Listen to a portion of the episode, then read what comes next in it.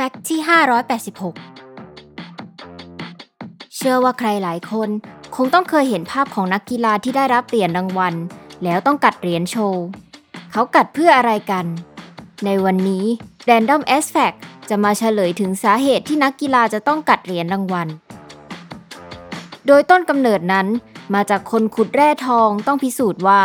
มันเป็นทองแท้หรือไม่ ด้วยการกัดในแรงระดับปานกลาง ซึ่งจะต้องเกิดรอยฟันขึ้น เพราะเหรียญของโอลิมปิก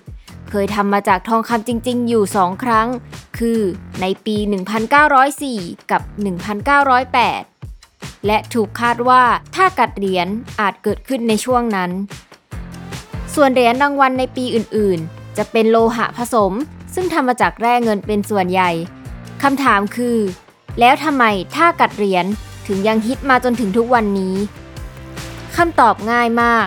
นั่นก็คือช่างภาพบังคับให้ทำนั่นเอง เพราะในขณะที่ขึ้นรับเหรียญนักกีฬาไม่มี prop อื่นนอกจากเหรียญรางวัล โดยคุณเดวิด วอลเลชินสกี้ประธานสมาคมระหว่างประเทศของนักประวัติศาสตร์โอลิมปิก เคยกล่าวไว้ว่า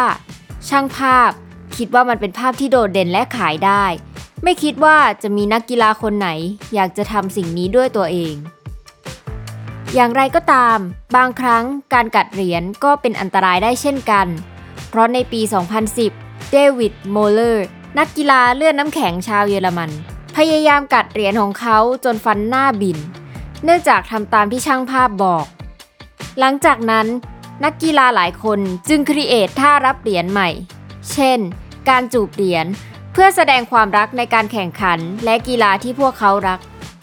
ถึงแม้ว่า เหรียญรางวัลจะไม่ใช่ทองแท้ หรืออาจทำให้ฟันหักได้ ท่ากัดเหรียญรางวัลก็ยังคงเป็นท่าที่นักกีฬาแทบทุกคนใฝ่ฝันว่า จะได้ทำสักครั้งในชีวิตเมื่อได้รับรางวัลอันทรงคุณค่านี้